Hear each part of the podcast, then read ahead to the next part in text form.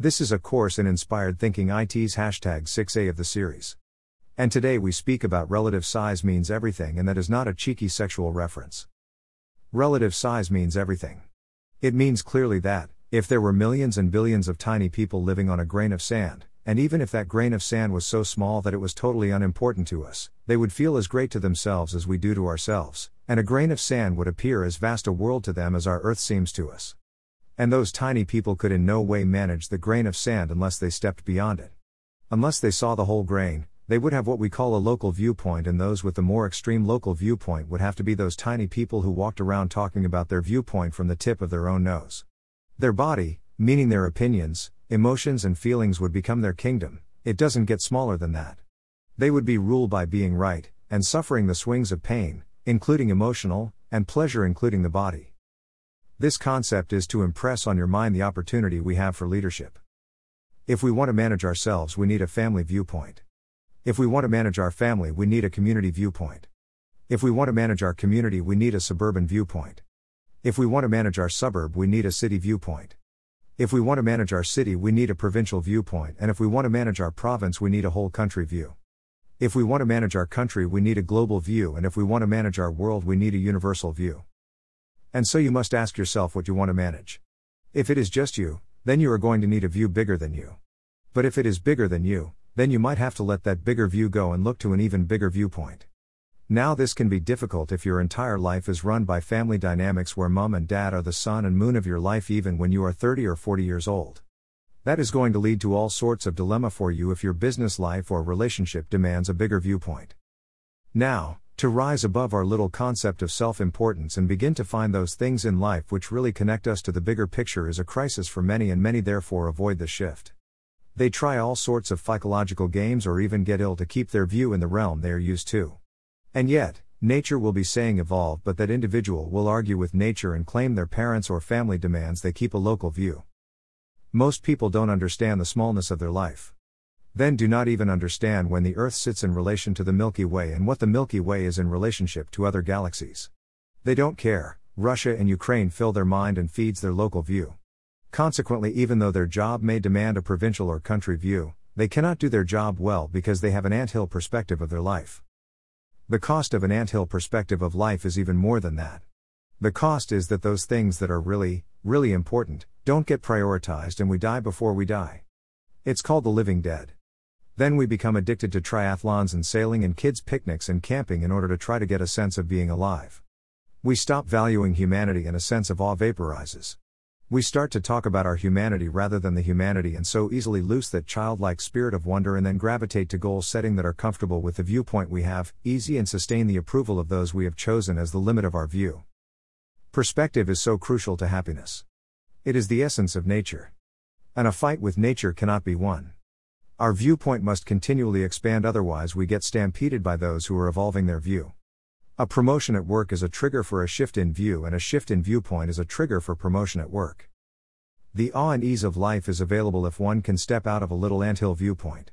It is no exaggeration to say that 99% of marriage failures, and 100% of career failures are due to the viewpoint of an individual being confined to the past.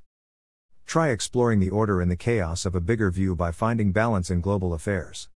Also, enjoy exploring and recognizing the order in the chaos of the universe. Not just photos of galaxies, but documentaries that explore the origins of Earth and the stars that are coming and going.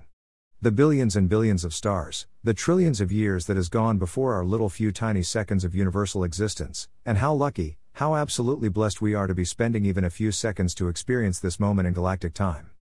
You are not just being entertained, you are applying the universal laws that I teach you and seeing them function in a broader context. If you worry about global warming, find the benefit, See that in a global or universal context, then go out and do your work to slow it down. You will realize that the work is your mission, but in the end, your mission is nothing in comparison to the mastery of the universe over the earth. You'll relax and do your job well. If you are in charge of a manufacturing company in one country, explore the destiny of similar operations in other more advanced countries. You will see order and chaos in your own country through a global view of the order and the chaos. In my work in human development, my universal view is critical. It puts individual challenges in context to the laws of nature and the individual's journey in context to global opportunities. I study global best practice in sports psychology and deep spiritual awareness in the reality of life to bring a universal view into a local situation. It is critical for me to do this in order to sustain the intensity and love for my work for the past 40 years with no appetite for a break. Then, for us all, the kids' screen time, the missed train, the flaw in the silk pajamas would not be so life threatening. In Bali, I met the staff of a resort where one movie star flew her own china and dining setting to Bali for a two night stay in a hotel. The fragility of this small anthill view with the millions of dollars to manufacture it is unsustainable. The journey to a universal viewpoint. Let's leave Earth. We'll travel at the speed of light, 1.5 million kilometers each 5 seconds. Our first point of reference would be our nearest star, Alpha Centauri. It's the closest to Earth and one of the trillions of stars that make up our own small galaxy, which in turn is one of the 50 billion currently known galaxies in the cosmos. A few seconds of travel at the speed of light takes us past the moon, a few hours takes us outside the outer confines of our solar system. Consider 24 hours, traveling at I.5 million kilometers each 5 seconds, and we are still no nearer to Alpha Centauri. It is still a tiny speck in the distance. A whole month passes traveling at the speed of light, 1.5 million kilometers each 5 seconds, we are no closer. A whole year, and Alpha Centauri is as far away as it ever was despite our trajectory remaining constant all the while. Our course has not deviated once. That nearest star doesn't grow larger. We are perplexed. A year goes by, two, three, four, no change, we feel no closer to this, our nearest star to our Sun, of the billions of trillions of stars in the sky. Then at last, four and a half years traveling at 1.5 million kilometers each five seconds, and at last a change in size. Four and a half years traveling at the speed of light, four and a half light years, to reach our nearest star. And it's a close one. We look back. We can't even see our sun. The earth from which we came is not even a concept. We feel fear. How do we get back? There is no direction here. No north or south. Nothing but space. Vast, vast, vast space. But this is just the beginning of our journey. We are heading to the center of the universe. Vast, vast distances. We want a universal perspective. Because this is the perspective of a full life. This is the perspective that puts everything in perspective. Our life can be seen in the context of its few milliseconds in billions of years of universal time. Now you can ask how to solve your problems. It seems from this the answer depends on what perspective you have. If you are confined to how you feel, your body, your fears, that is one view, and your problems must be solved at that level the towel on the rack the right way round, or the cracked plate, or whatever. Nobody can judge the importance of your stresses. Because those stresses depend on our viewpoint. It is hard to tell an ant, let alone a human, that there is a different viewpoint available. Traveling at the speed of light, we are limited. We took 4.5 light years already to get a tiny fragment of space under our belt. We have to change mode. We must now begin to travel by the only mechanism that can transcend the limits of distance in space thought. Traveling by thought, we are free to explore the vast reaches of space, and that we intend to do.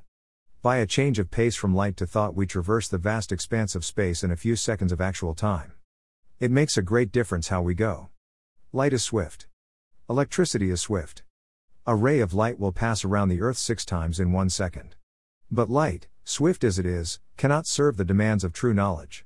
We must use imagination and thought as our vehicle, we must go in thought where humans cannot go, and in doing this, we become truly available to a whole new world. Using denial, affirmation, and visualization, by the power of imagination, we travel the vast expanse of space. We transform our viewpoint from a small family view to a global view. In space, billions of miles separate things, billions and trillions of stars, billions of galaxies are passed in a moment until we have reached the center of the cosmos. All is still. The eye of the universe. The core of this swirling vastness. We are here. No material exists, not even your body. Can you imagine a more magnificent place? The home of the gods. A place where perfection exists and our duty is to bask in it. Beyond the mind there is a stillness. Awe. Silence. And it is yours with a single thought. There is no tomorrow and no yesterday, it is an amazing space. There is energy, it is perfect awareness. All time has condensed into this experience. We are here in the moment, where great decisions are made, visions are created, love is shared, no problems infect the space, no emotion, no time, no separation, not even space, no past, no future. Just your denials, affirmations, and visualizations. Imagination. There is a music, but not of the ears. It is the sound of harmony, that perfect harmony we all know it in our deepest being. Our spirit celebrates the expanse of it and the wonder. This is called happiness and it's a real everyday space. There is order in the chaos. From this journey, you are invited to see that the universe is held together by laws and forces that are all powerful. If any one of these laws were to cease to operate, disaster would follow. Nothing is left to chance. The difference between a universal viewpoint and that of the ordinary person is the former views the whole at once, while the latter sees only the part. This distinction, slight as it seems at first, we can know that whatever happens in human associations must be found already established in the universe. The laws are all pervasive, and therefore, understanding universal law is understanding life law. Our bodies can only operate freely, to the degree that they conform to these laws. There is no part of creation where these laws are not obeyed. What may seem like chaos and confusion to an earthly ant, operating in the perspective of the anthill, is really operating under laws of order. No movement escapes it anywhere in the cosmos, including your Earth. Seeing order in the earthly chaos is the role of a universal viewpoint. You can, by understanding the laws of life, learn to dissolve tension. You will need to consider how to live in a mindful state. You need to be able to see beauty everywhere you look, in every event, and every circumstance. You will need to turn your attention inside of yourself every day. You will need to open your mind and heart to feel the flow of energy within yourself. Your notion of who is living your life and who is motivating your body will totally change. Your understanding and experience of the creative power of life in its fullest sense brings you to a total acceptance of your life within a larger scheme of life itself. You begin to embrace a real appreciation for the opportunities you have to interact and communicate. No problem can be solved at the level of thought that created it. No argument resolved from the level of life that instigated it. You must rise to these central courts in order to understand your earthly role, to see yourself as a citizen of the universe and thereby hold center at all times in your life. It's a change in viewpoint, isn't it? You must learn to open to life on an earthly level, without getting lost. It's the subtle energy of life itself.